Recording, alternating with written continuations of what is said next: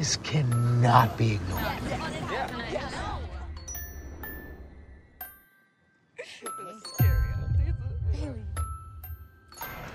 Yes, yes, we're doing this. It's the end. Say goodbye. Is this supposed to be scary?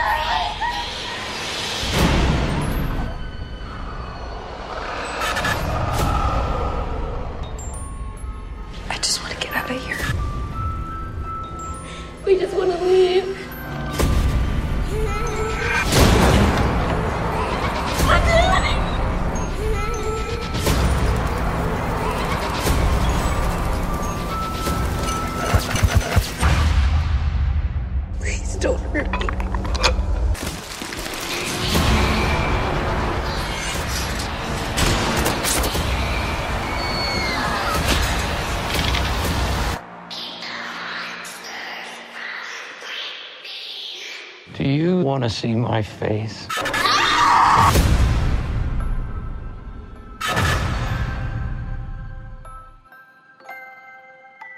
Hello, everybody, and welcome to the latest episode of Fresh Cuts. I'm one third of the hosting team tonight, Mike, and with me, as always, Mr. Venom. How you doing? Greetings and salutations, listeners. I'm doing very well. How you doing, Mike? I am doing fantastic. We are in the middle of the week, so the weekend plans are starting to materialize. Oh, this is Monday for me and my wife. Oh yeah, how much uh, more vacation you got before you headed? Because you're coming to the end of it, right? exactly. I um to my knowledge, I will either be going back to work the week of uh, Halloween or the week after. Hmm. Was that a We'll quick two months? Um, it went by fast. Yeah, for sure. Yeah, I know. It's like I, I I remember you saying you had two months, and I remember you like first stating that you were off on vacation, and it's like I can't believe it's already almost time for you to go back to work. I didn't realize that much time has gone by either. Yeah, yeah, it goes by quick. It's actually been over two months already, so I am definitely due to go back. All right. Well, speaking of uh, going back or coming back in this case, uh, our our guest co-host this episode is uh, returning to the show, and that would be Moods from 22 Shots of Moods and Horror. How's it going, Moods? Yo, it's going good, man. That totally just tripped me the fuck out when you said uh, I'm Mike and I'm one third of the host tonight. I had to click over to the Skype to see that Gary wasn't on. I actually thought that he was on and just wasn't talking. And when you said one third, I was like, wait a minute, my math is all fucked up here. Canadian math. yeah, Canadian math. I'm like, what's fractions? I don't know any of that.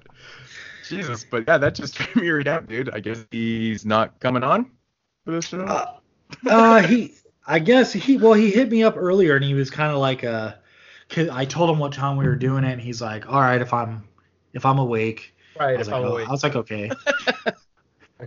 my, That's the- funny. my, yeah, my like my the system I try to work is like as long as we have like one get even me and Venom sometimes do them by ourselves, but since I pretty much knew you were coming on, I was like, okay, all right, we're doing the episode. If a fourth person joins, cool, but if not, whatever. Um, it's Mhm. just fresh cuts, you know. We do these all the time. Yeah, it was, it was so, So, strange yeah. too. I was like literally looking at our uh, our Google spreadsheet for like our Patreon picks and stuff, and someone actually Patreon haunt for me to review on 22 shots today. I'm like, okay, well, that I can do, I guess. That's not gonna be, it's not gonna be a problem. this will be your uh, your warm up, your practice. yes, it's bizarre. Well, uh, Moods just announced what we were uh, discussing tonight, and that would be 2019's Haunt. Uh, kind of fitting that this is an October episode because this is, I don't know if it, ta- I can't remember if it ta- actually takes place on Halloween. Uh, yeah, actually it does. I'm looking It at the does. synopsis now. Mhm. Uh, yeah, so I guess I'll just read the synopsis saying On Halloween, a group of friends encounter an quote unquote extreme haunted house that promises to feed on their darkest fears. The night turns deadly as they come to the horrifying realization that this might actually be a spoiler. But I don't know. I don't know, maybe. I mean, the nature of the movie, you would assume that. Yeah, the trailer kind of gives it away anyway. I watched the trailer after I watched the movie, and yeah, it pretty much gives away the gist of it. Okay. Yeah, I actually hadn't seen the trailer, not on purpose, just because it's because it kind of hit on VOD and people are talking about it, and I was like, okay, I'll, I'll watch it because enough people seemed into it, and it looked the the premise, just the haunt and the mask. I was like, okay, so I didn't even watch a trailer. So other than I assumed it had to do with some type of haunted house or just like some Halloween activity, I didn't even really need to. But um. Yeah, so uh, we will get into our general thoughts first, as usual. Uh, so I, I will kick it to Venom. What are your general thoughts on Haunt? Um, I've seen this twice now. I saw it about three weeks ago when it had its limited uh, theatrical run out here in LA. Um, I gotta say, I enjoyed it more on my second watch. On my first watch, I was just getting thoroughly frustrated with the just the decisions some of the characters were making. You know, the the played out horror tropes that I've been sick of for 30 years that I still have to deal with. Um, but I, but I still got to say the third act absolutely saves this movie. Um, it goes from your basic bitch horror film, you know, young people getting blah blah blah, to like a really really cool, almost revenge tale towards the end, and obviously with the very last scene, which we'll discuss in the spoiler section, it kind of you know has a, a little bit of a turning the tables vibe to it. But yeah, ultimately. Um, even after the first watch, I was on board with the movie, but like I said, the the scars of the first two acts, the frustration of the first two acts, was still kind of fresh. But on the rewatch, um, I was able to get past that a lot um, easier, and to the point where I actually really, really enjoyed the movie. So overall, very well put together film. Um, there is, like I said, some basic horror tropes in there. Um, but they also avoid some of them too, which I'll get into in the uh, spoiler section as well. But ultimately, I'm going to say it's an above average Halloween haunt film uh, that I think most horror fans would probably enjoy. Let's go with that. All right, uh, Moot, how about your general thoughts? Uh, yeah, I'm I'm kind of with Venom with it on it. I've seen it twice now also, and the first time I watched it, I think I'm kind of the opposite of Venom. I think I enjoyed it more the first time I watched it rather than the second time. Um, I just really started to, again. I was with Venom. I was getting frustrated, even more frustrated with character decisions in this and stuff. And um, even though the presentation of the film actually isn't that bad, uh, the odd thing is it's set on Halloween and it really doesn't have much of a Halloween vibe besides the actual haunt itself. Like when I'm watching films that are set on Halloween, I always like to have that, you know, that Halloween vibe, that Halloween aesthetic, you know, like um, you know, pumpkins and just things that just give you that Halloween vibe and stuff. Even at there's there's a scene in the beginning of the film in the first act where they're actually at a Halloween party and it doesn't even really seem that Halloweenish to be honest. Even It's though like- everybody's wearing a costume, you're absolutely right. It doesn't. yeah feel- and I, I think part of the problem is too is our main character which again i was frustrated with that decision too um, played by katie stevens. Her name's harper in the film. Mhm. uh, she just decides you know she doesn't really want to go to this party so she just doesn't put on a costume at all. And i think that kind of added to it. I hate when people do that. It's like you can't spend two minutes to put something together to fucking put a costume on. Like come on man get with the season you know Mhm. just always bugs me. But anyways, that kind of set that up right there. It's a little bit frustrating, but um, yeah, man, definitely lots of tropes. But you know, overall, once you get into the haunt and stuff, it's actually kind of cool. I'm a little bit confused on how they were marketing this as, um, you know, that they promise to feed off your darkest fears and how they actually, you know, how how they actually end up doing some of that. That's a little bit mysterious to me. Unless Venom, you got an answer for that. Um, because to me, it seems like it's a it's a little bit random that they're there. I mean, it, it could have been Little? any. yeah, I mean, it could be anybody that went to this haunt. Essentially, uh, it obviously wasn't too popular because when they got there, there was like absolutely nobody there. But the point of the matter is, is that you know they promised to feed off your darkest fears, and it kind of happens to some of the characters, which is a little bit frustrating for me. Um, I think actually the third act is a little bit better. I think the very end, personally, is a little bit is a little bit far fetched. You got to really stretch your imagination to believe that that was actually go down like this. But Oh, sure. Yeah. at the same time, you know, I understand the motives, and of course, that's that's really how you want it to end, you know, essentially and stuff. But uh, I don't know, man. I mean, there's characters that pop in and out of this movie that are a little bit frustrating. They're there to get killed. Um, the kills to me weren't overly the greatest in it either. I think there was one or two that were decent. Uh, some of the um, you know, some of the set pieces used in the certain parts of the haunt were actually kind of cool and stuff. But another frustrating thing for me is ultimately you know there's really no story to the actual people doing the haunt. You know there's this whole i mean i don't want to get into spoilers here but there's this whole thing with just you know faces and stuff i'll just leave it at that.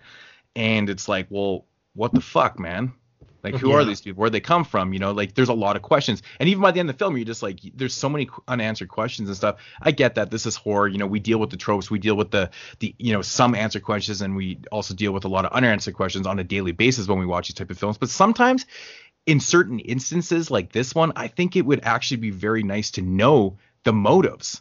I think it would make it a lot more interesting. You know once hmm. you figure out what you know the start of the third act when you kind of figure out that there's something seriously fucking wrong here. And and then all of a sudden you know they're doing some crazy shit with some with some hammers and shit.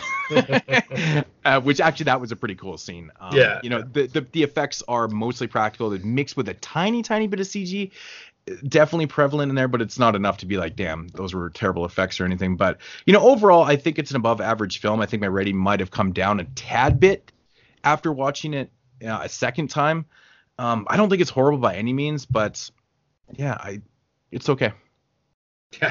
It's not going to go down as a Halloween classic by any stretch. But that's the thing i can't like not recommend this because i think my some people might enjoy it a lot more than i did and vice versa you know kind of thing so Absolutely, y- yeah. you know it's it is what it is it's one of those films i mean if you like films set on halloween and haunt films which have been very popular in the last few years there's been tons and tons of haunt films and actually that's one thing i will give them kudos for that they didn't make it a found footage thing because that's kind of a cliche thing to fucking you know do the found footage uh filmmaking style while doing haunt films i'm like ah man this thing's been done so many times you know it's like i kind of i'm kind of past it even though i love found footage films i just sometimes i get sick of you know just the same type of story with the found footage too but yeah it's okay haunt's okay It's a it's a Don, it's a Don and Ellie ten out of ten.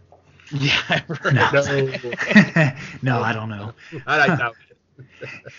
Yeah, so I mean, I I'm pretty much in agreement with both you guys. I think it's a it's a fair film. It's it's not great. I I, I think it's one of those films where you you come away liking it more the first time because it is a movie that takes place on Halloween. We are in October, um, but it's not one of those movies that you know you're every every year in October you're gonna think, oh, I gotta pull this one out to watch. It's it's it's a it's an okay movie for seeing it the first time. It's the right time of the year, obviously, for this kind of movie.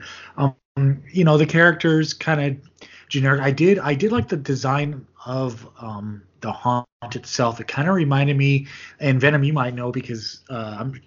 You go to a lot of haunts in Southern California, right? You've been to uh, Knott's Berry Farm when they do Knott's Scary Farm. A few years ago, yeah. Now, back back when you went, because it's been a few years since I went, but they used to have that attraction called Trap. Did you ever do that? Yeah. Yes, sir. So this kind of reminds me of that, where it's semi-interactive, where like you get to a room and it, it's not like because I know the synopsis says like an extreme haunt, but it starts out more like to me reminds me of a Trap, where you get to a room and it's not so much an escape room, more you just have to do something to like get to the next room. Oh, you have to follow Um, orders. I mean, Yeah, I mean, I, I love that trap thing, and you know, sometimes you're crawling through little corridors or under grates to find a key, that kind of thing. Um, so I- th- yeah. yeah, this haunt kind of reminded me of that. So I was like totally into that aspect of the movie for the most part. I, I agree with moods. It's like it takes place on Halloween, but really nothing leading up to the haunt itself really screams Halloween. I mean, I think they're out at like a club or something at, at one point. Um, and it, it's you almost have to be reminded, oh yeah, it is Halloween. Um, as far you know, I think what really happened on my second watch was the first and second acts kind of got weaker to me. I think there's a lot of tropey kind of stuff. I think you know, for them being all gung ho about going to a haunt, they were kind of come off as weak bitches. like bef- before shit before shit goes wrong when it, when it still seems like it's just an element of a you know your standard haunted house. It's like, oh, I'm afraid to put my hand in here. I was like, come on, man, it's, it's a haunted house. Like, don't don't be afraid to do this shit. Um, but you know, overall, it, it was enjoyable. But there's you know there are there there's unexplained things. It, it's there are issues with it. Um, so I would say you know it, it's I would call it like a middle of the road movie. Um, enjoyable, but probably forgettable. It's not going to be in your like Halloween Hall of Fame collection of movies you need to watch every year. No. I might Nope. revisit this. I don't know. Maybe every couple of years I might revisit this because, like I said, after the second watch, I actually enjoyed it a little bit more. Um, and watching and watching it on second and third watches too, you kind of uh, you're being more meticulous w- with what you're looking at, like you know, not realizing who the first clown was, the one that they met outside. You know, um, I didn't quite catch that right away on the first watch, and then on the second watch, I'm like, oh, okay. I'll, I'll I'll bring it up later, like more details, because I don't want to spoil anything. But no, I swear there was a there was a sequence in here that was like straight out of Green Room, if you remember Green Oh, Room yeah. pretty well. Like I I watched it unfold, I was like, holy shit, that's like the same exact thing that happened. And I'm not saying they're copying or anything, but it just struck me as like, oh, like exact same almost. But uh, we'll get into that in a little bit. Uh, anything else on general? Oh, I guess we we're supposed to do our recommendations. I guess. Um, I you know I would say you know it's like I say it's the right time of the season for this kind of movie. So I would say check it out. I mean, I think there's going to be a certain level of enjoyment just because you're watching a new uh, Halloween, uh, I guess Halloween focused movie Mhm. in October. So there's going to be that appeal to it um, right off the bat. It's on VOD, so it's you know it's not going to cost that much to watch it. Uh, Uh, I disagree. Oh, is it how how much is it? It's five ninety nine to rent right now. That's Oh. that's do that- that's a lot. All I mean, right, that- well, that let me let, allow me to modify my statement. uh, fi- find a friend and split the cost. there you go. Um, I, I would basically say if you can see this for free, absolutely check it out. It's eventually going to drop on Shudder. We already know that. Um, if it happens to drop before Halloween, which you know I, I'm hoping, um, then yeah, by all means check it out. But as far as 5.99 on iTunes or Amazon Prime, that's a little steep, considering there's a lot of other great 2019 horror options on Prime and iTunes for like a buck, two bucks, three bucks. Six bucks for Haunt is just a little steep. I can see, like, like I said, uh, the production value is all there. I mean, the movie looks great. Uh, you know, cinematography for what it is is pretty good. I mean, obviously most of it is indoors. I thought the haunt itself looked great. And one of the things that really struck me about the haunt is that it doesn't look like a traditional haunt. I mean, there were very little props in it. You know, I mean, you got that one skeleton that jumped out at the guy, and then that was it. It was Um, now- huge. Yeah, granted, it was a big one, and it was right in the path, so it's like you couldn't miss it. It it, it could probably uh, cause a concussion to the right height person, but um, aside from that, yeah, it's like they were they were really just using the fact that it was like an abandoned whatever warehouse, factory, storage unit, whatever the case may be, um, and then just kind of using its natural creepiness to its advantage. And I kind of like that because I've only been to one haunt in my life like that that didn't have a lot of props. That all they really did was they weathered the house to make it look like it was run down and decrepit, but then relied more on the actors in it. And I Yeah, and I, ki- yeah. I kind of appreciated that. And there wasn't even that many of those in there either. Well, yeah, thank God. Any more, and it would have been. Uh, well, we'll get to the spoilers. I don't want to say too much, but yeah, I mean, um, but nonetheless, though, fun movie. Um, a little frustrating at times. Like I said, on my first watch, I was frustrated with all the horror tropes in the first and second act, the poor decisions. You know, I know I'm repeating myself, but ultimately I did enjoy this movie. I'm not going to go so far as to call it a good film. It's a well-made film. It's a well-acted film. I'm not going to say it was well written by any stretch. Um, you know, I, I I called it your basic bitch horror movie earlier, and it's kind of exactly what it is. Um, the only difference is that it's it's mildly effective at times. Um, on, a, on another show that I'm on, we recently uh, reviewed Candy Corn, which is another 2019 kind of based around Halloween horror film. And that one was the same thing. It was just very basic you know full full of tropes but it was so poorly done in my opinion that it kind of brings the film down. Whereas in this one they do the basic horror tropes but they're mildly effective if you will. Maybe not necessarily jump scares but you know some of the other stuff that we'll get into in the spoiler section i do think was effective and ultimately i think there was more i think there was at least three kills that i actually kind of liked in here. Well actually one of them wasn't a kill. Uh, it was just an attack but we'll get into that in the spoiler section. But yeah i mean it looks like i'm the one who enjoyed the movie the most out of the three of us. Um, but by no means am i saying like this is you know the next generation's trick or treat or anything like that. It's just a mildly effective new haunt movie that if you can see for free see it otherwise eh, you're not missing much Yeah, to me it felt like I was getting a lot of that escape room vibe. I noticed the lack of props and things like that, and Uh-huh. you, you had to figure out how to get through things. I, I did like the idea of you know the coffin doors and the trap doors and things like that. That was actually kind of cool. yeah yeah i'll i'll take a maze with puzzles in it any day you know Yeah. Um, See- it- it- at least it makes you think you know you're just not Mhm. uh, just experience just existing in there you know Yeah, like escape rooms and stuff are fun. I've done them before, and I'm I, I've realized I'm atrocious at them, like really fucking bad at figuring out things. And it's embarrassing because my wife is so good at these things. Like she could get, she got us right through this whole thing like in no time. We're like, what the fuck, man? That's crazy. So I, I would definitely be one of those guys in the film that would die because I wouldn't be able to escape because I suck. Mhm. Um, but yeah, that whole kind of escape room vibe was definitely very prevalent here.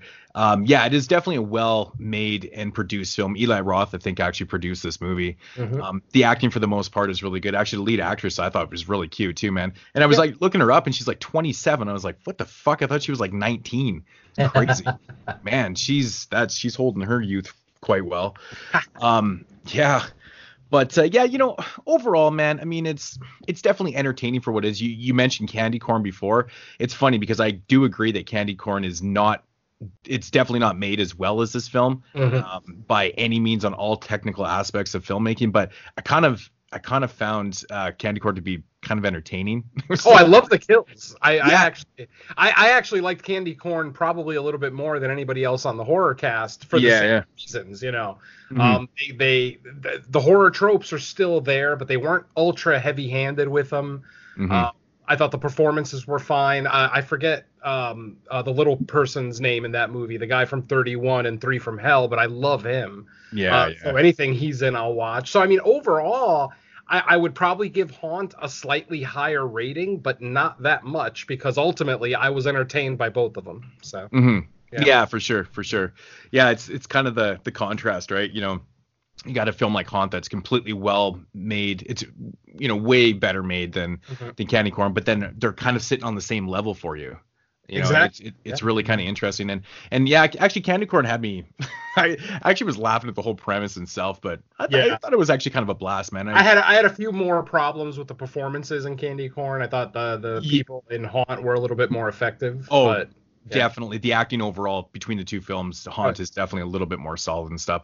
And you know a film like haunt though i didn't like recognize anybody in the film. Um you know they have your kind of I mean, it's not over the top cliche characters in this film, but you do have a lot of the people that represent, you know, those typical tropes and cliche type characters and stuff. Like, I mean, you have the bigger fat guys, kind of the comic relief in the film. But that was one thing that I actually was pretty impressed with this movie is that they didn't try to overdo the comedy in those serious moments and shit like that. You know, when you watch some of these films and they just trying to relieve the moments with comedy, and you're like, I'm watching a fucking horror movie. Like, Mhm. there's a time and a place for the comedy, which is in the first act. But when you get in the second, third, and people start cracking jokes and shit, and you're like, it's supposed to be a horror movie. You know, Mhm. you know, No, I, you're right. I hate that shit. It drives me nuts. But they didn't really do that in here, which I was, you know, happy for that and stuff. But uh, entertaining enough. Candy You know? Candy Corn kind of gave me the Pumpkinhead vibe. You remember Pumpkinhead from back in the Really? day? Yeah, just because uh Yeah, it, well, it does. It, I mean, the, exactly kind of the plot follows. I, you know, I don't want to say too much because I don't want to start spoiling a movie we're not even really discussing. But it just kind of how the plot goes. Sure. It, Yeah. it made me think of it. Absolutely. Like, it's like 100% pumpkin. I, I mean, I actually said that. Actually, yeah. I even said that to somebody after I watched it. I was like, wow, that's the modern day Pumpkinhead right there. Just obviously the production value is not as high. it probably Right. men were No- like. No Lance Henriksen. no, definitely not. But al- although it does have some other kind of notable people in it, but not Lance Yeah, Henriksen. I, I actually liked Candy. Like, I saw a lot of people just hate candy corn, and when I finally got around to it, I was like, really? I was like, I understand if you don't love it, but God, some people were just so harsh on it. I was like, it's a little small independent movie. Like, Well- what what the hell are you asking for of this? You know what I think some of the issues are with films like that is when they kind of I don't know if they top build Tony Todd in it. He's probably billed in the in the poster art or whatever. Um, and I don't know Courtney Gains. I'm assuming because he's one of the main characters. He's like the, the sheriff that's doing all the investigating and stuff. PJ Soles is in the film, so there's some big names. And I think when you have character actors like uh, Tony Todd in these type of films, these lower budget films and shit, people expect a lot more. And then when you have you know, kind of a minor role like Tony Todd had in the film, people are like, mm-hmm. "Fuck that movie, man."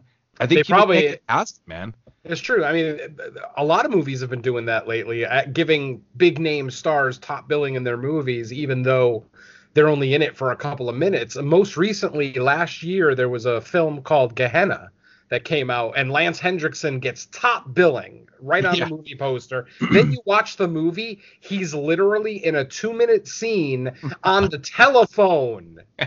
He's not even at the spot where all the horror stuff is happening. He's Oh like the God. big city in an office building, and literally that's it. That's it. A two minute phone conversation, but he gets top billing. So he literally called in his performance. Ah, literally phoned it in. literally phoned it in. That's amazing. But yeah, same thing with this one. And I, I'm thinking, and after talking about it on the horror cast, it seems like a lot of horror, small independent horror productions, what they'll do is they'll get like an iconic horror actor, but they'll only get him for a day, you know, Mhm. because they're too expensive. So, I mean, after watching Candy Corn twice in the last week, it looks a lot like Tony Todd and PJ Soles were only on set for one day. And they literally just shot all of their scenes because Tony Yeah. Todd isn't in any action scenes or any overly horrific scenes, you know, blah blah blah. So, um, yeah, so it, it seems like uh, independent horror productions, you know, do they put the money into getting a big name actor for one day or maybe spend a little bit more on effects? And, you know, you can kind of tell this movie actually spent a little bit more on effects than Candy Corn, as much as I did love the practical effects in Candy Corn. Let's not get me wrong. That's Yeah. one of the that, that was one of the better spine rips I've seen in a film. yeah, that was awesome. Yeah, it wasn't really it wasn't Yeah. bad. But yeah, I I- but I also I, I enjoyed even though there was a little bit more CG involved, I did enjoy a lot of the kills in this movie too Mhm. which you know we'll get into in the second half. But yeah, I mean, like I said, um, as far as recommend recommendations go, yeah, I'll I'll recommend it to any hardcore horror fan who can see this for free. I would, like I said, I would avoid paying any money to see it if at all possible. Wait for the Shudder release. Yeah, for sure. I, I recommend it also. I mean, for I mean, especially this time of year. Yeah. I feel like it's one of those type of films that come November first, no one's gonna watch. Yep. So it has to come out before Halloween. It's definitely that type of, and you know, I could see this film. You know, people even watch it next year. But I mean, even with the amount of an output of these Halloween-based type films that are coming in, like the amount of clown films, and oh, it's just Mhm. crazy the amounts of films. So who knows if it'll stand the test of time even a year, and people remember it in a year. But I mean, that remains to be seen. But uh, yeah, definitely give it a shot. It's you know, it's worth the it's worth the visuals. Yeah, agreed. All right. Well, that wraps up our general thoughts and a little bonus uh, candy corn thoughts for, for everybody. Yeah, are we doing two films here or what? sure. Uh, okay. Well, I guess Venom. We can get into spoilers now. I mean, so- honestly, how is that there's never been a film called Candy Corn before now? Yeah, it seems kind of weird. Like it's Right? such an Like the- obvious name. Yeah. Next one will be Circus Peanuts. Or Uh, even even even Haunt. I, I would you would think that movie would have come out. Oh, Actually, I think there lots is of another movies. movie called Haunt. Well, there is right? other There's movies called multiple. Haunt, but There's like a dozen. There's literally like a dozen movies called Haunt. A lot of them are indie, but I looked them up. Yeah, one Yeah, as old as the 1960s.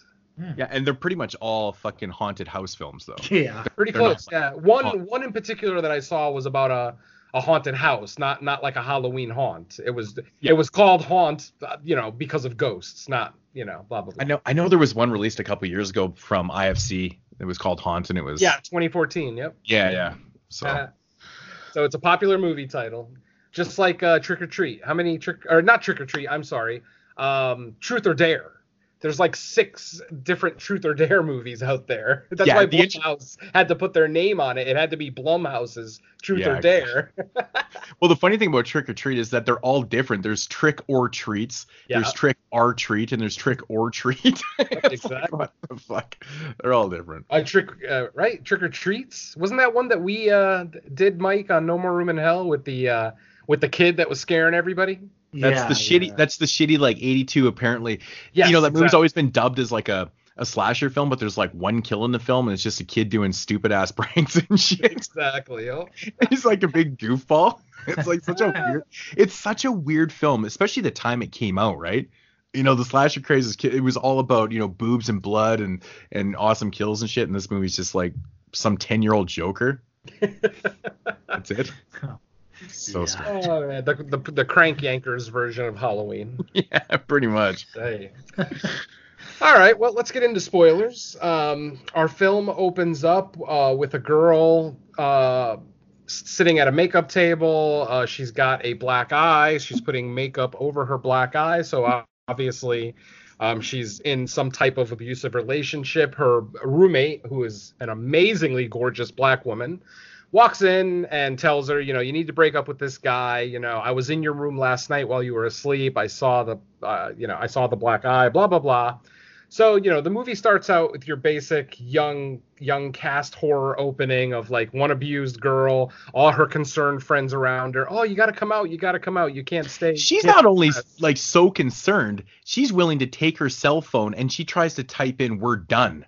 Yeah, that's break true. up with this guy. Like, I mean, how 2019 is that? I mean, back in our day, there was no such thing as grabbing a fucking phone and just texting somebody. Breaking up with Yeah. somebody else's boyfriend. That's awesome. Right? That's But no, hilarious. it was great. Um, they have a conversation about going out to a Halloween party. She, uh, our our star Harper, our main girl Harper, claims that she doesn't have a costume. Blah blah blah. As Moods mentioned earlier, she ends up going to the party without a costume anyway, which kind of, you know, as he mentioned, takes away a lot of the vibe of Halloween. Even though they're at a party filled with people wearing costumes, Moods is 100% right. It just does not feel like Halloween, but, you know, we've already discussed that point. you know, as a filmmaker, if you're going to have a scene, you know, you know, like a Halloween party scene like that, at least have the props, like have the, you know, the pumpkins and stuff. You know, just Yeah. those are the things that people want to see when they're watching a Halloween, a film based on, you know, Halloween, right? You want to see those pumpkins, you want to see that shit. Just give that type of aesthetic to it, and then there you go. especially especially because we Doesn't get take that, much. we get that opening shot of like the neighborhood, and I was hoping there would be a little more Halloween aesthetic in that the opening Well, title yeah. shot. I, I mean, really, the only pumpkins that we even get to see in the film are smashed ones from the pumpkins getting thrown at the fucking house. Exactly. Yeah, that's right. I forgot to mention the movie opens up with this girl's boyfriend, her abusive boyfriend, throwing a pumpkin at their front door, waiting, waiting there in his bright red truck, uh, foreshadowing. And uh, as soon as one of the roommates opens the door, he drives away. So it's almost like he wanted to be caught. Like they, he wanted them to know I threw the pumpkin at your door, which you know Mhm. seems stupid, but whatever. Um, but obviously we're we're foreshadowing for later. So remember the red pickup truck. Mhm. Um, at this point, um, like I said, they were at the party. They decide to leave the party, but it, obviously it's Halloween night, so they don't really want to just go back to campus. These are all college kids, by the way, who live in uh, campus provided housing. Um, not necessarily dorms, but like off campus, you know, houses and shit. Um, so they leave the bar or party wherever they're at. They decide they want to go to this haunted house. Uh, they go, they start driving um, using GPS directions to get to a haunted house that they heard of. Um, during the trip to the haunted house, uh, our main girl, Harper, realizes that they're being followed and that it looks a lot like a red pickup truck that's following them. Um, so she tells them to pull over to the side or to turn down a road that they weren't intending to go down. The truck follows them down that road, but then they pull off to the side and kind of hide off off to the side of the road, waiting to see if the red pickup truck comes by. The the truck never does come by, but a giant illuminated haunted house sign lights up that instant that they're like in there waiting for this guy. Uh, obviously, they decide, well, there's a haunted house right here, so let's just go to this one. Oh, smart decision. And so they decide to go in. The red truck never actually shows up, at least not in this scene, but you know, keep it in the back of your head. uh, they go in. They go up to this um, what looks like an abandoned warehouse or factory type building that has almost no one there. There's literally like two cars in the parking lot. When they get there, when they arrive to the haunt, there's only one group of people, like three or four people in front of them who enter the haunt as they're walking up to it. There's this, you know, nameless um, voiceless clown just standing there, a guy in a clown costume. And so they ask, you know, we'd like to go through your establishment, you know, blah, blah, blah, trying to be polite while drunk fat ass is in the background making jokes at the guy. Um, so finally, the clown does a magic trick, pulling out a key from behind the black girl's ear and hands it to her and uh, points out a lockbox behind him. They go she goes to the lockbox she opens it up and it's a clipboard full of um, uh, release waivers basically you know re- you know releasing the owners of the establishment of any injury or anything else you know basic non you know not non-disclosure agreements but you know just you know release things so that anything that happens to you they're not responsible for. But the thing about these uh, release forms is that they ask for the people's home addresses as well. Keep that in the back of your head as well for more foreshadowing. Um, so they go into the haunt, you know, after being creeped out by this quiet, you know, silent clown outside. And I'm not going to go over every single room in the haunt, but let's just say, you know, they go through the haunt. Um, as they get deeper and deeper into it, it's it's more um, discombobulating they they get turned around they get lost they get confused as to what needs to be done random things like that. Of course at one point in the haunt they get to a room almost like behind glass where one of the haunt actors um, applies a red hot poker to a girl's face. Obviously the kids think that it's part of the show that it's part of the act um, as soon as uh, the girl starts screaming, uh, the curtain closes and they can't see anymore. So, of course, they assume that it's part of the haunt. Pretty sure, even though we never saw that girl's body again later in the film, pretty sure that was an actual patron being killed. I didn't notice if it was one of the girls from the group uh, ahead of them, but I can probably assume it probably was. I Uh, tried to figure that out too, and I still couldn't on the second time. Exactly. Yeah. Same with me. I mean, I, I wasn't exactly diligent, like I wasn't rewinding and stuff, but I mean, I, I, I remember on the second watch being careful to make note of the people that were outside in front of them, and I just couldn't make out the exact girl. Uh, but anyway, like I said, they continue through the haunt. They get split up, obviously, at one point. Uh, there's a maze uh, with two signs, one pointing to the left that says safe, and one pointing to the right that says not safe. Uh, so the friends split up. Three of them go down the not safe path. Three of them go down the safe path. And of course, you know, hilarity ensues from there. People start getting picked off. Um, one of their friends disappears, and then she's later seen in that same um, kind of theatrical behind glass uh, room where now it's her being poked with the uh, red hot poker. But instead of just putting the poker on her face to cause her pain, uh, the haunt actor just basically jams the poker right through her head, which was a, a decent looking kill, but it was basically off screen because the curtain Mhm. closes instantly. So Yeah. you know, as soon as there's pre- penetration, the the curtain closes. So, but they assume that the girl that that actually was their friend and that she is now dead, and that's when um, they start to kind of try to figure out, okay, we need to get out of here. We need to, you know, th- this thing, something's something's wrong, basically. Something is rotten in Denmark, and uh, yeah, the movie just kind of goes on from there. We start getting uh, some of the haunt actors start kind of revealing themselves to the people. Um, the first haunt, well, the only haunt actor that actually speaks with his mask on, um, calls himself Mitch, and this is after two of the girls have already gotten themselves hurt, and one of them is missing. And uh, this guy who calls himself Mitch starts to help him out. He's got the keys to the place. He sees that um, our girl Bailey is injured on the floor, so he's so he pulls out the keys. He starts walking them through the exits, you know, kind of acting like he's helping them out. Then they get to a point where they can't where there's no easy way out. They have to go up this weird like um uh like a tunnel that they had to crawl through almost like a you know air duct crawl space all die hard style. Uh so they're walking through there and then the haunt actor for some reason they decide to make the haunt actor go through the crawl space first and as soon as he gets through to the other side he closes the exit. He actually like boards it up. He puts up a piece of wood and nails it closed so that our you know our victims can't get out. So as so of course mitch is part of the whole thing. You know we get the confirmation right there and like I said, slowly throughout the evening, more um, of the haunt members start to unmask themselves. Um, the guy wearing the devil mask unmasks himself to show his face, and he actually looks like a circus freak. Like he's he's one of those guys that's like covered in tattoos, has a lot of like dermal implants on his face, and the horns, and you know all the tusks and everything else. I mean, he look I thought he looked cool as hell. And that's when I was like, ooh, is this going to turn out to be like actual circus freaks that just got sick of scaring people and now they're like, you know, going Mhm. extra step or something? Um, and then when, when we get outside, we're outside and the fat, obnoxious kid is outside with our haunt actor, Mitch. Um, but then Mitch pulls out a hammer.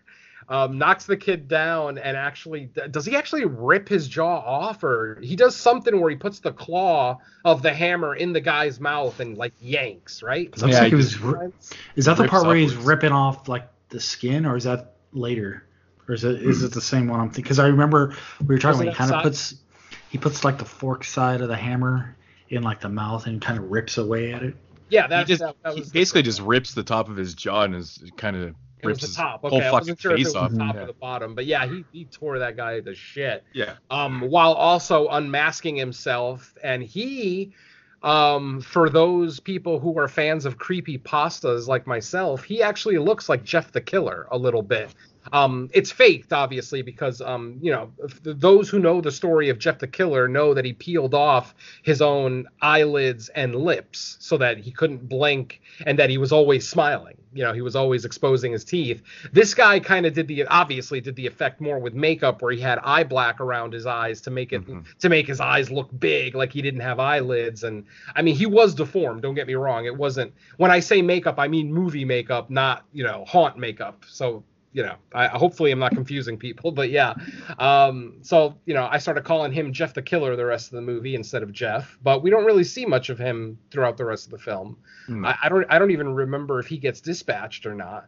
I don't remember, but anyway, um, more you know more of our group is picked off. Finally, we're down to the last two, and that's Harper and the guy Nathan that she just met that night. Um, you know, they're running around trying to figure out what's going on. The girl actually ends up getting to the final room of the haunt, and it's actually a real escape room. It's even it's even labeled escape room. Yeah, Mitch does. He has uh, one of the uh, one of the other haunt guys actually shoots him in the head. That wasn't wait, was that Mitch? No, that wasn't Mitch. That was a different guy. Mitch was the guy that went outside and killed the dude with the hammer. He took his mask off because the guy that got shot in the head was normal. Remember, he took his mask off and he had. Oh yeah, that that's right. That was the other. That was the dude that was you know trying the- to help them. He was the helper. Yes, he was like their gopher, you know, doing stuff. That's stuff. right. Yeah. Uh, basically said that if he helped them out with this haunt, he would earn his mask, as he called it. Obviously, what earning the mask is is either getting some kind of tattoo or scarification effect on your face, so that you kind of match the creepy look of everybody else in the quote unquote group. Mhm. Um, though Which was kind of interesting too, because at the same time they're like literally like peeling back fucking people's faces. Exactly, yeah. uh, ultimately, though, our main guy, he didn't have any kind of scarification or problems with his face, right? He was just a normal, older-looking guy. Just makeup. yeah. Yeah, just makeup. So um, he turned. I mean, he turns out to be kind of the leader of this whole thing. There's a scene where he's in the back with all their cell phones. I forgot to mention that before they walked into the haunt, of course, they had to turn over their keys and their cell phones. Blah blah blah. Um, so he's basically looking through all the phones, trying to see if there's one unlocked, so he can get some information off it. And then the abusive boyfriend of Harper actually calls at that instant and he actually answers the phone and um, the guy's like hey where's harper i'm looking for harper and the only thing that the, the haunt actor says is it's too late and he hangs up on him, which of course makes him the the abusive ex-boyfriend. I mean, makes him turn on his GPS, uh, like his phone finder for Harper's phone, and basically turns out he's 18 miles away. So he starts to basically drive away, which is a major question that I had. He was following. That was him in the red truck following them earlier in the film. Yeah. Where did he go when they turned off that road? And why did he drive 18 miles away? Did he Dude. actually lose him? Dude, that's what I thought too. I thought the exact same thing. I'm like, wait a minute. So they just cut off like this little fork in the road or whatever, and uh. all of a sudden the dude's like, I don't know where they went when there was nowhere else to go. Exactly. Yeah. That, Like it's I a- thought the same thing. I was like, but th- but then the first time I was watching, actually even the second time I was watching, I'm like, did he have something to do with you know kind of setting up? I mean, because if you if you put the whole scenario in, in into perspective, if he was part of it and he led them towards there and he just kind of booked off and oh, there's a haunted house, let's go into there. But it's not the case Yep. That's because this all. dude you know that's what i thought was going to happen right i'm like oh that motherfucker's part of it but then when he shows up at the haunt he lasts like five minutes he's just a dude that shows up to get killed his character is so worthless in this movie it's insane Oh, absolutely. They established the character for nothing. see it would have actually been a cooler uh, story part of the plot if you know i mean say he was having issues with his girlfriend and she was threatened to break up with him and stuff and he was all pissed off and then he set up her and her friends right to to get you know go to this haunt Mhm. and then they get all killed off and sh- i mean that would be more effective because what we get here is nothing Yeah. I mean, he indirectly saves the day because they do escape in his truck that he leaves running outside the haunt. sure sure So yeah, I mean, yeah. for whatever that's worth, I mean, but that's it's but it is that's- funny when he shows up at the haunt already Oh yeah, He's only there for like five minutes and he gets taken out i was like what yeah, that That's was fun. good. Oh, and, Yeah. and that's one of the deaths that I actually liked. Um, Yeah. He took Yeah. a sledgehammer to the head, and it's very CG, but it's Mhm. still effective. I, I it's I that effect that it. you see in these newer movies, right? Where they, you know, they Mm-hmm. have the the big hammer and then they they kind of speed it up and then it explodes. Like you can just tell. Yeah, it's that exactly. No, that if you slow it down, yeah, it's definitely not going to look as good. But in in practice, you know, especially on the first time, it's very effective. It, it worked for me anyway. Yeah. Um. And then uh, let's see, where are we? At, at this point, um, asshole gets dispatched. Um, oh right, uh, the escape room. Uh, so the girl's in the escape room. She's finding all the clues that she needs to find, and then she finally finds the key to the door. See, th- this is this is where the movie kind of tripped me out though, man, because she's obviously again going back to the uh, you know, the the fears, the personal fears will, Mhm.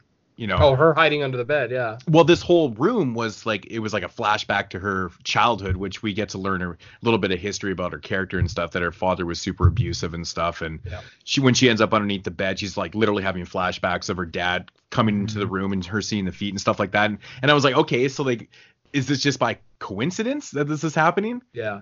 That's Alright. why I mean that's why you start to think that it's the boyfriend because you, you figure if she relayed these stories to him at some point in their relationship, he can use all that information against her. So yeah, it kind of made sense. It I'm did, actually it- glad it didn't go that way because I was expecting it to. Um, they- of course but at the same time we also don't really get much in a way of how this all kind of comes about. It's more just about Oh yeah, we get next to nothing. we really don't get anything. It, ju- it just gets all serious for like a scene, and then you're like, oh, okay, and then it they don't really expound upon it very much. Exactly. Yeah, it doesn't make a lot of sense. I On top don't really like fact that. I mean, that really slowed down the whole narrative too, man. Like the scene where she's talking about her father and her past and shit like that. Oh right, yeah. It's like a seven minute scene for Christ's sake, and then this shit goes down, and you're like, what the? F-? Like it doesn't even matter. Like it doesn't really even come into play at all because, you know, the her personal fear. I think it just more. It seems more coincidental considering this whole haunt doesn't really have a lot of props besides this one room, and she just happens to go to make it that far. Mhm. and they just happen they just happen to put the box with the key in it under the bed, which was her standard hiding spot when her father was abusing her mother. There's nothing to support that this is not coincidental. Exactly. No, you're absolutely right. Which it definitely leaves you scratching your head a little bit, especially when you start like once you're done watching the movie and you start going back and asking questions like Mhm. why was the devil guy at the club outside? Do you remember early in the movie when she goes outside and it, she's actually leaving, but then she gets out there and there's a guy in a red cloak and a devil's mask? Yep. and it, it- he's kind of standing in her way so, so she doesn't leave. Obviously, we're all made to expect that that's her ex-boyfriend stalking her. Mhm. But as it turns out, it's not. It's one of the actors from The Haunt. And my question is, how on God's green earth would he know that they would end up where they ended up? Well, Like, there's no it- there's no way to explain that away. Exactly. Yeah. Maybe he, maybe he just went to go get some See, the, shots. see, the link would be the boyfriend if he was in on it, right? Yeah. Because they're all there. He would have known they're going to this party. But I mean, that would be the obvious link, but it never links up. Nope. Exactly. Yeah, I did not appreciate that. No, It was it's- just one of those. It's those- ultimately bad writing. It's lazy writing. Yeah. It is. It's it is lazy writing for sure. yeah. They, they just they're they're connecting dots that should not be connected, or they're expecting us to connect dots that shouldn't be connected. So yeah, it's a it's a little uh, it's it's the um, it's the version of it, it's like oh man how can I put it? I was gonna use a video game analogy how there's open world video games, but then there's very linear ones. This movie is very linear, like it feels like they were set up to be on this path the entire way. But then Yeah. you get to the end of the movie and there was no setup. They weren't brought there. Their car didn't have a flat tire. They didn't run out of gas. Like there was no sabotage or any kind of Well, um, that's the irony. from the That's actors. actually that's super ironic because the end of the movie is you know more of a setup, and that actually, I mean, as little sense as it would actually make in reality, it makes the most sense in the whole movie. big time. and I It's God, super I- ironic, right? exactly, and I absolutely appreciate that about this movie. Anyway, let's get back to the escape room so that we can get to that scene, that final scene. Um, you know, she's she's in the escape room. She's under the bed. She found the key, and she's confronted by uh, Devil Man. Uh, and this is where he takes his mask off to expose, you know, his tattoos and facial implants and everything, making him look like a circus freak. Um, and then, you know, she basically has a moment of, no, I'm not going to take this anymore, and just kind of freaks out, stabs the guy in the eye with the key that she just found. and which is funny, too, because the, the key itself looks like a saw blade. Uh, n- not a table saw, but one of those traditional long saws. You know, the, the old timey lumberjacks, you know, Like a hacksaw, yeah. A yeah, something along the, not even a hacksaw, but like a, just an old traditional saw. And, um, yeah, she stabs the guy in the eye with it. She puts the key in the lock. It's got this big gear mechanism that starts to go off and it starts to play Pop Goes the Weasel. And every horror fan knows we do not ever want to hear Pop Goes the Weasel in one of these Nope. situations. Um, and like an absolute dumbass, she's sitting there listening to Pop Goes the Weasel, just standing in front of the door.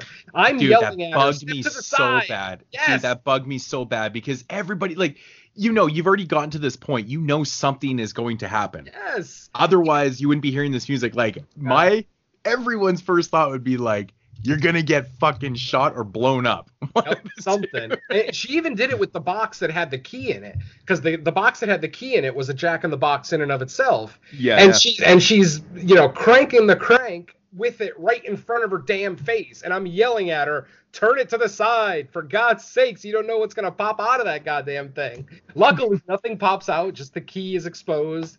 But yeah, but then with the door, so it's almost like they set us up with the box, but then delivered with the door because then when Pop Goes the Weasel ends, um, she is shot through the door. Um, they have a shotgun kind of uh, a little mechanism there set up so that it's all booby trapped. Yeah. yeah, basically, it's just a big old booby trap. She gets shot in the shoulder, luckily, so she's not down for the count. But then Devilman follows her into the room. Um, she hears the song "Pop Goes the Weasel" play, start to play again, and realize that the gun's gonna go off. So obviously, she uh, she jams her thumb in the guy's already injured eye just to get his head up, and then Pop goes. Yeah, because he's on top of her at this point, strangling. So he push, uh, she pushes his head straight up. The song ends. The shotgun goes off. The top half of his head gets blown off in a you know very CG effect, but still once again effective. So Mhm. I'll accept. Um, at this point, she gets out of the haunt and she meets up with her new friend Nathan that she just met that night.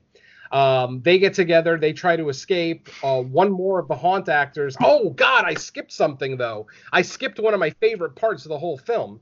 Um, when Harper and Nathan are the last two alive, but they're still in the house, they're kind of running away from the actors because they're being chased by the haunt actor with the chainsaw. Um, one of the other actors comes out, attacks uh, our our two survivors from behind. But what they do, Nathan has a machete in his hand, so he chops at the guy's arm with the machete and kind of nails his arm to the to to the wooden like wall. Mhm. And then our badass babe Harper takes her sledgehammer and hits the goddamn machete to completely sever the guy's arm. I thought that was fucking brilliant. Yeah, I that's loved that's I think the best part in the whole movie. I Oh, thought. that was so cool. I mean, I literally stood up and cheered the first time I saw that. I'm like, yes, finally, teamwork, teamwork in a horror movie, and it's effective. Oh, I fucking loved it. Um, but anyway, uh, back to the end of the film. Uh, you know, our, our our our final two survivors are running away from the house. They're outside. They have to deal with one more of the haunt actors who's caught up to them, and you know, um, he uh, basically our buddy has a baseball bat with him. Nathan has a baseball bat with him because he was dressed as a baseball player for Halloween, and he basically hits the guy, uh, knocking him down. And this is the third time in that movie that my most hated horror trope occurs. And for those of you who've listened to my shows, you know what my number one most hated horror trope is. But just as a refresher, um, when a victim in a horror movie gets the upper hand on the killer, hits them or stabs them or shoots them once, and then the killer falls, and then they drop the weapon and go to run away. Mhm. I I fucking hate that. I'm sorry, but if if you killed all my friends, you tried to you spent the last few hours trying to kill me. If I get the upper hand on you with that baseball bat, I'm not going to stop swinging until I see your fucking brain. Once I see brain matter, that's when I'll drop the bat. And and I still won't drop the bat. That's the point. These guys uh, are two survivors. They know without a shadow of a doubt that this is a group of killers that's doing this. It's not just one, They- it's not just two. They fucked They that don't scene even up too, though. many. What's that? they fucked that scene up too because yeah so we got nathan he's you know coming towards the the haunt killer with his bat and the dude fucking pulls out a gun and shoots nathan right and if you, if you if you watch the scene he actually the the first part of the scene he shoots him right in the middle of the chest there's a huge red mark there right i was like what the fuck because he just kept coming at him like nathan was all high on coke or some shit and he's like fuck this or just determined to kill this guy so he takes this guy out, kind of thing, right? And then you know they escape over the fence and stuff. But then he's holding his side, like he got shot in the side. Because I'm I thinking to myself, he got blasted right square in the chest. I'm like, that motherfucker should have went down or dead or something. But then he, you know, when he survive or when he gets into the fucking, you know, the ambulance, he's got a shot in the side of him. That's where I thought he got shot for some reason. He got shot in the chest? Yeah, dude. When he's coming at him, he gets shot right in the fucking chest. Oh, for some reason I thought I saw the squib in the belly area, like on the side, like like low and to the side. But uh, you know, I could be wrong. Uh, but yeah, yeah. I mean, ultimately though, it's still a satisfying little scene. Uh, I mean, except for you know our buddy dropping his bat and walking away. I just I don't understand it. I will never understand how you can be tortured, attacked, stalked for many hours. In some movies, it's days and weeks, and then you get the upper hand on your captor and you hit him once and try to run away. What the fuck? See, that's the kind of shit that knocks me right out of a horror movie. And if it weren't for the final scene of this movie, I probably would have ended up hating it because of all the tropes. But let's go ahead and move on to that. You know, th- those type of scenes were made for the bleeding hearts that, you know, they're like, oh, well, that's good on them for, you know, not becoming one of them. you know, I Yeah. can I can already hear Because they're them- not a killer. they're not a killer, so you know they're just they're not thinking that way. I'm like bullshit, they aren't. They were just fucking tortured for four hours. Of course, they're thinking about killing Exactly. those motherfuckers. That it, it makes That's the only sense. thing on my mind. Yeah, that you're and a fucking sourdough Jack from Jack in the Box. That's it. Ah, Because I mean, love really, it. you're hungry by this point, right? exactly. Yeah. When those when those are on my mind, I make sure they're on my plate because I can go anytime. Yeah. So then we uh, we uh, we start with our final scene, and the final scene basically shows Harper in the hospital. She wakes up from a dream where she went home and saw her mom. Uh, and then behind her mom, one of the haunt actors was like standing there. She, of course, wakes up in a panic in the hospital. And then it cuts to our last surviving haunt actor, the older gentleman, the guy who kind of ran the thing, the first clown that we meet when we first get there and he's got the release form that Harper filled out in his truck with him, so he knows exactly where she lives. He's driving to her house, basically smashes into the front door with a sledgehammer, takes one step into the house, and then looks down and realizes he's standing on industrial strength glue, so he can't get his feet up. So instantly I perk up. I'm like, uh oh, uh oh. so he, he realizes his feet are stuck. He tries to get loose of uh, the industrial glue on the floor, and he falls forward right into a nail trap. Uh, basically, a board with nails sticking out of it. Which, by the way, I forgot to mention, Harper fell victim to that same trap in the haunt. Uh, at one point, she was backing up, trying to escape one of the haunt actors, and she stepped right on a nail coming out of a board. So it's kind of a little tit for tat type thing. You know, it's funny. Like, I guess maybe it's adrenaline and stuff, but when you get all the skin ripped off your hand and you continue to do shit, like you still have all your skin on your hand. Oh yeah. That that's a little bit frustrating because man, is, if- yeah. I don't know if you ever rip skin off your hand. It fucking hurts, Oh, man. You yeah. can't do anything, man. It hurts. Absolutely does not tickle. Yeah. Even with adrenaline, dude, like you're still feel that sucks because you can't Yeah. do anything, man. Exactly. But um, our haunt actor is down on all fours. His hand is injured. His feet are stuck to the ground. And Harper shows up with a shotgun that looks very similar to the shotgun that shot her in the haunt. And um, I just assumed it was the one, but I was like, wait a minute, it can't be that one unless you went back. Exactly. Yeah, it couldn't be because they burned it down. Yeah, the, the I forgot to mention that the one surviving haunt member burned down the entire haunt, bodies and all. So it probably seems like these this group of people must do this every Which- year. which was theoretic like that was there was huge foreshadowing in that scene too there's a scene where actually right in the beginning of the haunt where they're walking through this one kind of corridor area Yep. and one of the characters notices that the walls are um, soaked in oil and i'm like well fuck obviously this place is catching on fire at one point in the movie Oh yeah. Mm-hmm. and actually Yeah, one- they they.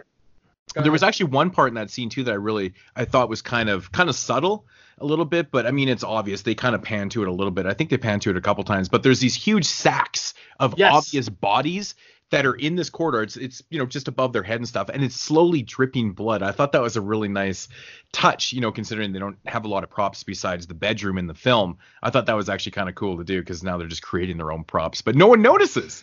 Yeah. Like I no one even notices. You think at that point there'd be huge puddles of blood on the ground. You'd be Exactly. like, what the fuck, man? And you know that shit's slick. Oh, yeah.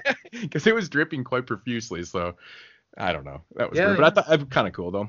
Dead body No, no. Yeah. Yeah, absolutely. I mean, yeah, nobody would question it. That's the great thing about a haunt and Halloween in general is you can you can leave the most fucked up shit out in the open and no one will even question you. I mean, how many stories have we heard of dead bodies, you know, being left out uh, in a, a front yard because people thought it was a Halloween decoration, Yeah. but it was actually the owner of the house who keeled over from a heart attack like a week earlier or something.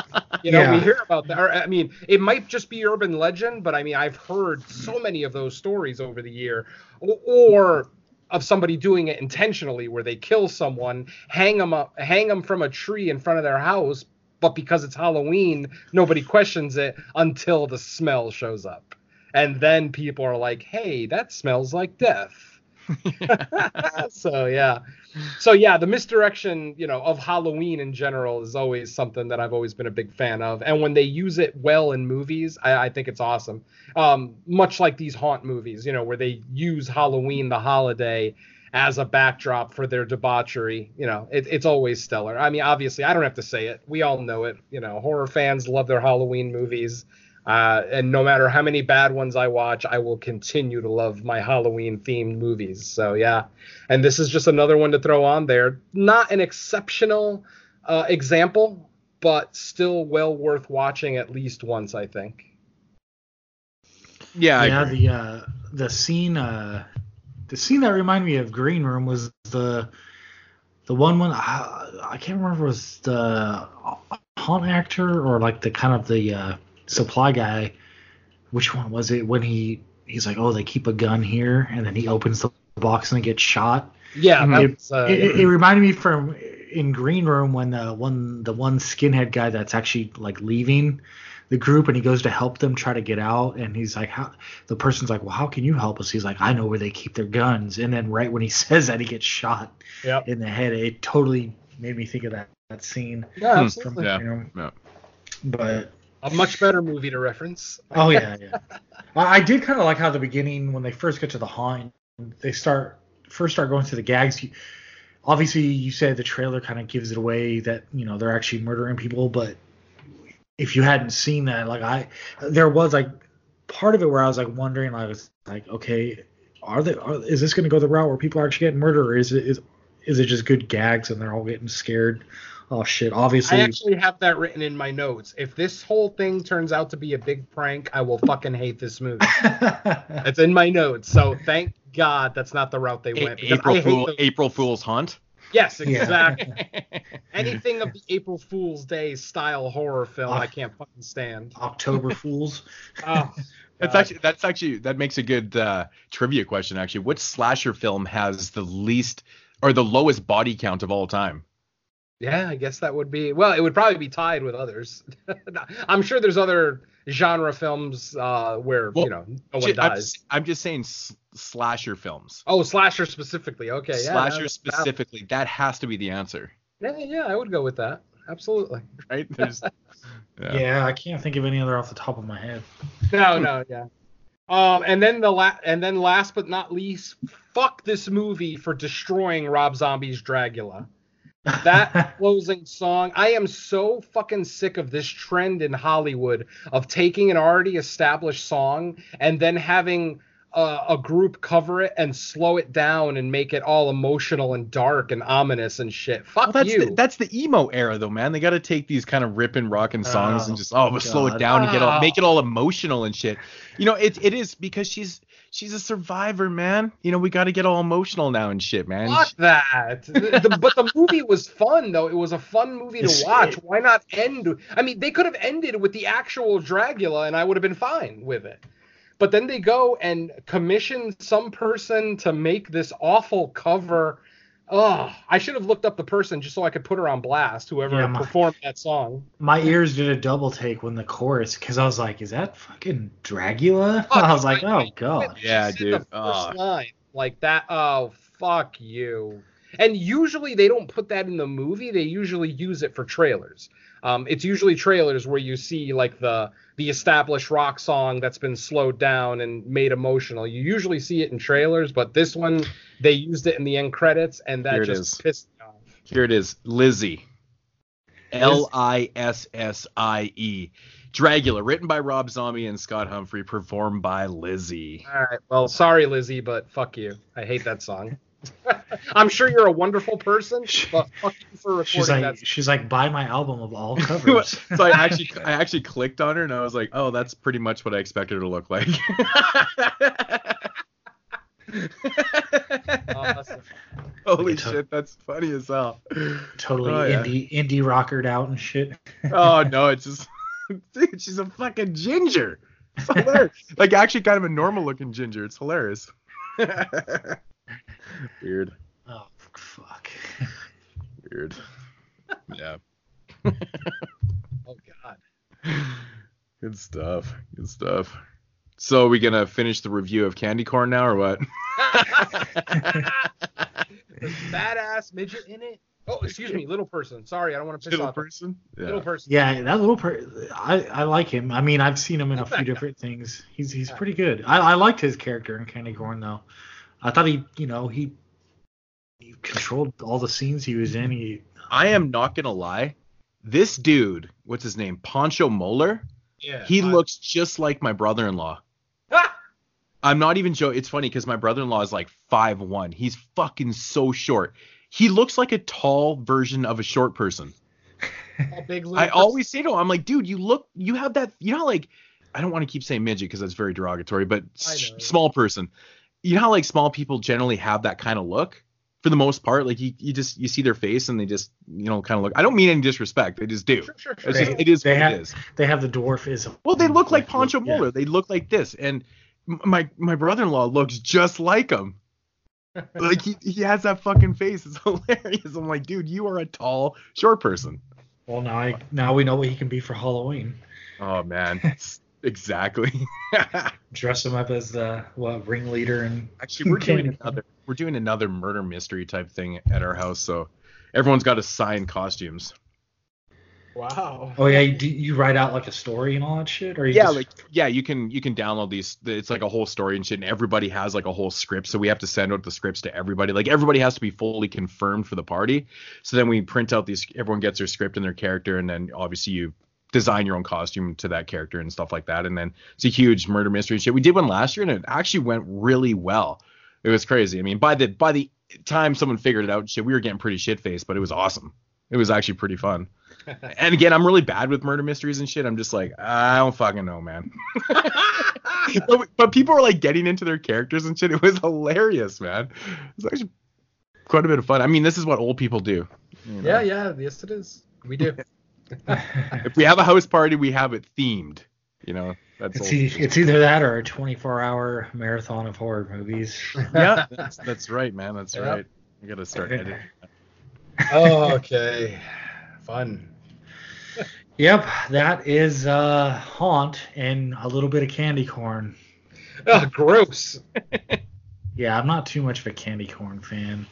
Oh, I- it's funny too, because on the horror cast, this last episode that we recorded yesterday, we recorded, uh, we we discussed Murder Party, which is which features a guy who loves candy corn, and then we also did candy corn, and I can't stand candy corn, so it was just one of the worst tasting episodes I've ever done. I'm not sure if it was last year when our group um, voted. Mur- I think it was Murder Party.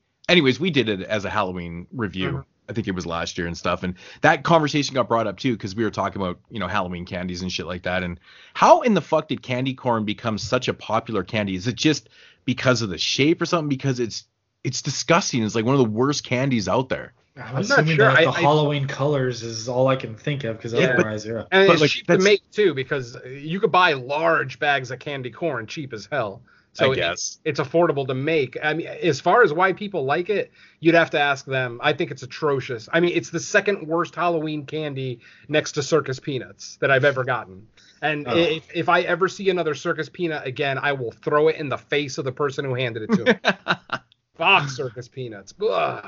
Yeah. What about uh what about coffee crisps? Are you gonna send us some of those? Coffee crisps are fucking amazing. Yeah, you, you Dude. guys are you guys are so deprived of those, man, down in the states. And it's actually kind of funny too, because we actually just did a gag with that. You guys will see it coming up, but uh, but it's actually kind of funny. No, what threw me off on your post about it was it was a typo. It said coffin crisps, and I was like, "What the fuck is a No, coffin crisp?" Th- those are those are the fucking Halloween versions. oh, okay, so it was co- okay. It it is coffee crisps. That's what they normally are. It's just the the Halloween version of them. You can oh, buy they, them. And actually, they actually changed the name. they actually them. they actually call them coffin crisps. Oh, it's pretty awesome. But yeah, for some odd reason we don't export those guys to you. Those things. So I don't. Is I it don't just know. like cho- is it like chocolate covered wafers with c- coffee taste in it or something? It doesn't really taste like it. That's that's the irony of it though. It doesn't really taste like coffee at all. But it is more. It, it's more of like a layered wafer type bar. It's, Okay. it's meant to be eaten with coffee, probably, right? Probably, probably, yeah. Yeah, So it doesn't actually have, and that I know a lot of people have asked me like, does it taste like coffee? And I'm like, actually, it doesn't. no, Is you it- dip it. You dip it in your coffee. Is it Yeah. similar to like a Kit Kat bar, just kind of slightly different flavor? Yeah, it's similar. It's it's it's lighter than a Kit Kit Kat is a little bit more dense, Yeah. right? It's a little bit heavier, a little bit more dense. The coffee crisp is a little bit lighter, and it's a lot thicker too. So like a wafer. Yeah, yeah. it's like, but it's actually quite good. They're actually really good. So Look at that. Yeah. A bonus candy conversation on fresh cuts. For the Yeah, candy you actually, the, don't the want. worst candy. Apparently, I think he called them. I think they're called Mary Janes. They're like those little blobs of like shitty ass caramel and like just the Halloween wrappers and stuff. Oh I yeah. like. It's the, it's the shit that people buy like these massive huge bags for like five dollars and give them out. that Brach's, that Brach's brand. Yeah, that bro, whatever the fuck it is. Those are the worst shits ever, man. I remember when I was a kid, you know, I mean, I was never really a candy person anyways. I would always have candy from the previous Halloween left over when I went out trick or treating the following year. Wow. I was never a candy person. Like I was always a salt person, right? So, but you know, I'd usually eat the stuff I wanted to, and the other stuff would kind of sit there. But then there would be a huge fucking pile of those, whatever the hell those things are, those Mary Jane crappy caramel, whatever the hell they are. Ugh. And then I find out, so I'm sitting there making fun of the shit, and I, I didn't know what the hell the names were. And my wife's like, she's like, and then she said some name for him. She's like, oh, I love those things, and I'm like, oh man, you grew up so poor. I, I kind of like them too. I've never had a problem with them. really? Oh, I, I, can't. they're just called Mary stand Janes. Yeah. Yeah, I can't stand them. They're so gross. But like I said, I'm not really a huge candy fan, so Yeah. I mean, caramel. I- caramel. I mean, caramel's good. I don't know. But it has like a, it almost has like a cardboard caramel taste or something. I don't know. It's strange. It's like honey, isn't it? Isn't isn't it like honey is the main sweetener in it? I- maybe, if I remember. maybe like honey, maybe like a molasses caramel or something. I don't know. Possibly, yeah, yeah. Yeah, Huh. very strange. But it's, anyways, the taste to me is awkward. It just it tastes awkward. I don't Well, like. yeah. gonna eat If you're not a candy person, yeah. candies. So I do like gummy bears. I like There gummy, gummy bears. But yeah. I would always trade my sister like the candy bars for like, or I would want the candy bars and she would take all the hard candy after we get done trick or treating because I, I wasn't into like the hard candy that you had to like suck on and stuff. I just wanted to like eat little candy bars. So, but yeah, I think there was one year that like I was, I kind of got, you know, you hit that age where you're probably too old to trick or treat, but you do it anyway just to get candy and Oh, I think I had like I had leftovers like through much of the year just because it's like, damn, I don't know how I'm gonna eat all this shit. Yeah. Oh man, are we still podcasting? well, I hope the I hope the episode was a treat for everyone, but uh, Oh, there it is. Uh, puns. uh Halloween let's puns. yeah, Halloween let's- puns. Wow. Venom, where can everyone hear you? Uh, le- Uh, or the latest horror Uh, cast let's see, the back. Horrorcast, yeah, we just recorded episode 56 last night. Um, for those who don't know, we're doing an episode every week for October. Um, so yesterday's episode, which is now available, it did pop in my iTunes this morning, so it's now available. Episode 56, we looked at Murder Party, uh, Trick or Treat, The Good Trick or Treat from 2009, and um, what did I say? Candy Corn. So a, a trifecta of Halloween movies.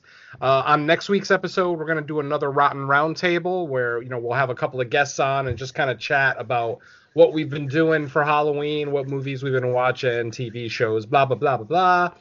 And then we'll have our final uh, feature reviews for the month, which will be the last week of October, and those movies will be Night of the Demons, the original, of course, um, Halloween H2O, and Halloween 2018. I think.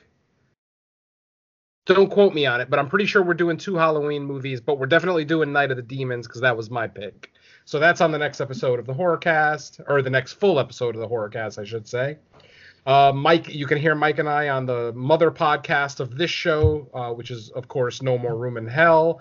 On the latest episode, we looked at uh, a couple of what do we look at? Early 80s uh, alien invasion movies. Uh, on the next movie, uh, the next episode, we're going to be looking at. Uh, we're going to be delving into Asian cinema, I believe, for the first time on No More Room in Hell, right? Asian interpretation of hammer horror Exactly. or yeah. vampire hammer horror. Exactly. So Oh. that description right there will probably tell the more savvy of you what What- we're doing. Oh, Ben, that's awesome. yeah. I can think Uh, of some right now. Oh, exactly. No. Let's see. Uh, Theme Warriors. Um, we're still kind of trying to get together to record the October episode, which may now become the November episode. So, uh, still pending on that. Underwater Kaiju from Outer Space. As listeners of Kill the Cast know, Jerry tends to take October off from um, non-horror podcasting, so there won't be an Underwater Kaiju from Outer Space this month. Uh, but then next month we will return, and we're gonna rather than doing our standard one kaiju feature plus an episode of Ultraman, we're actually just gonna look at four episodes of Ultraman for the next episode, with each host kind of driving the bus on one episode. So that'll be kind of fun. Uh, Cult Unknown, my newest podcast with Mr. Jerry Herring, where we look at conspiracy theories, uh, crypto, cryptozoology, you know, uh, mysterious events, blah, blah, blah, blah, blah. Uh, that'll be back in November with a discussion on aliens. Episode one came out last month where we discussed Bigfoot. So check that out. Uh, we're really proud of what we were able to get accomplished on that one. And then the last thing is my podcast that is on a hiatus right now. That is the Slice and Dice Dreadcast. Still waiting for Joey Colombo to get back from the cabana and ready to talk about uh, some cool horror or maybe even non-horror since Slice and Dice is just more of a movie podcast than specifically a horror movie podcast. But hopefully that'll be back sooner than later. And that's all from me. Uh, moods. You actually have something to tell people to go listen to now. Rotten Roundtable.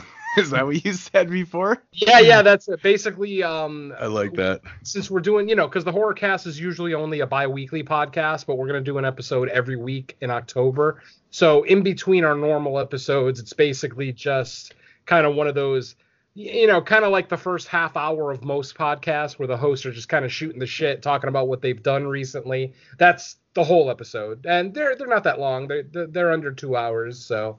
Um, on the first episode of the uh, of the Rotten Roundtable, we had Scott Crawford from uh, podcast by the Cemetery and Brandon Young from the Anima- uh, bleh, the Anatomy of Fear podcast. And then uh, we're still lining up guests for the next Rotten Roundtable. So if anyone's interested, hit me up. Yeah, it's cool, man. Yeah, Rotten. Yeah, we do that. I've been doing that for years, man. Because Exactly, Jeremy's yeah. on the show. I love it. um yeah man so 22 shots is officially back uh we just um dropped our brand new episode today which is october 9th so whenever this show airs maybe the 10th or something but uh, the new episode is up uh, on all the platforms uh, featuring yours truly mike merriman mike merriman um it is episode 162 anime horror. It's funny as soon as that thing posted there was everybody was just leaving comments like anime horror question mark? I'm like yeah it's it's not really doing too popular right now. Um Because I love anime horror. yeah i know. I, th- I thought it was just kind of a you know a different you know it's a different thing to do. It's kind of a change up right? We've really kind of focused on theming out a lot of shows and stuff and why not do something like that right? Uh, both films just happen to be from 1985 we had to watch them anyways put two and two together because the 85 show will be probably in the beginning of december. But um, yeah we're busy man. We're back. So this following friday we're going to be recording a clown themed show um, which is uh, what are the films that we're doing I already told you guys. Yeah. Clown, nato. Yeah, Gags the Clown, Wrinkle the Clown, Wrinkles the Clown, and Clownado. So that's that. And then uh, coming up on October 18th, we're going to be doing a nunsploitation film with Alucarda and Satanico Pandemonium, which I'm really looking forward to that shit. And then of Oh course, shit, Alucarda, that movie's fucking great. yeah, man. And have you ever seen Satanic Satanico Pandemonium? It's another great one. Mm. Um, but then we Oh, got um, only in uh Dusk Till Dawn. Isn't that what uh, Salma Hayek's name is in that? yeah. Well, that's she's named after the movie. Mhm. Yeah. Okay. Yeah. Um, and then of course we have the animal, the animal, the annual Halloween show dropping. We'll be recording that on the 25th and stuff, and then we go right into Italian month, which this year kind of throws threw us a little bit of a curve because we usually do four different directors every year, and so we established the four different directors, and then I was kind of looking at the calendar and I was like, wait a minute, this is fucked up. There's a fifth week in how in uh, November. So we ultimately are going to be doing five different directors, and it's all sorted out. We've got the shows on the 1st, 8th, 15th, 22nd, and 29th, all ready to go. Uh, we've got a couple guests. We do have three more shows that are um, that are open to be having uh, featured guests and stuff. So if you guys are interested, anybody out there, hit up me, uh, JP, or Jeremy if you guys want to be a guest on the 22 Shots for Italian Horror Month. Um, no, we're not going to have Dawn on there because apparently schooled us last time on Italian. uh, Italian horror Schooled. yeah, you schooled us. And then, of course, the big 85 show will be beginning of um, October. And then, so yeah, we've got like about nine shows, 10 shows in a row already booked. So we're definitely back. We're definitely back. Be on the lookout. You're gonna have to get a lot of flats of beer to get you through all those shows. uh, Ven- Venom, you're uh, you said you're into anime horror. Just curious, because you know we're ready to close the show. Have you by chance seen Angel's Egg? Uh, not yet, no. Oh, you've heard of it though. I've heard of it, yes. Okay, that was one of the movies on the episode 22 shots. I'm just, I was just curious because you know I don't know a ton of people have seen it. So if you Yeah. had, I would have been curious to see what you thought of it. I'll You know, check it out. Yeah, I haven't really done a whole lot of. I haven't really seen a lot of anime horror films, but Angel's Egg is definitely probably, and what I've read from a lot of people, it's definitely one of a kind. It's probably one of the most unique ones. It's very art house. It's like an art house anime. It's really interesting. The other one on that episode, by the way, is Vampire Hunter D. So check it out. Yep. Uh, Venom is as far as fresh cuts goes. I I mean they're still stuff dropping on VOD Yeah, that's all the it- time. Next one's probably going to be a VOD. I don't think we have anything in theaters until the last week of October, which I don't even want to watch that movie. So we'll What see. is it? It's The Gallows 2. It opens Oh, on is- October 26th. Is Zombieland 2 not this month? Oh, Zombieland 2 is the 18th. That's right. Or what is it called? Zombieland Double Tap? Double Like- tap. Yeah, it's the 18th. So actually, we do have one more. Yeah, the Furies just is on Shudder now too. That's a possible one to. Uh, Yeah, a bunch of stuff dropped on uh, A- Amazon and uh, Shudder is supposed to be getting a couple more big name ones too before Halloween. So cool. of course, one of them we discussed tonight. So That's right. Uh, all right. Well, uh, that's going to do it for this episode of Fresh Cuts Moods. As always, um, you're starting to become one of our big. I think besides Brandon Young, you've probably been on the most episodes. I think Um, this I think this was number seven. I was actually trying to compile all the episodes I was on, and I think this is the seventh one. So lucky seven. Yeah, I think I think Brandon's what up. I think Nine. His latest was his ninth. So uh, he now Yeah. has been on more episodes of Fresh Cuts than he's been on the Anatomy of Fear. yeah, His own That's funny. because they're only up to episode eight. I could be up there. I could probably be in double digits right now if you know things had worked out a little bit better for a couple other episodes. Actually, the last episode you guys did, which was uh, what was the last episode? uh, was Uh, one one cut of the dead. one cut of the Oh yeah, one cut of the dead. I was yeah, that one just turned out like I was already I was literally watching it to record that night, and then it turned out Venom couldn't do the show, so I was like fuck. And then you guys recorded when I couldn't record, so yeah, I'd actually watched it for that, and then just briefly yeah, and then talked about it on the last podcast with on the 22 shots with actually Mike, and then that was an interesting film to talk about because the second I started to talk about it, I was like. I realized this is the hardest movie in the world to talk about without spoilers.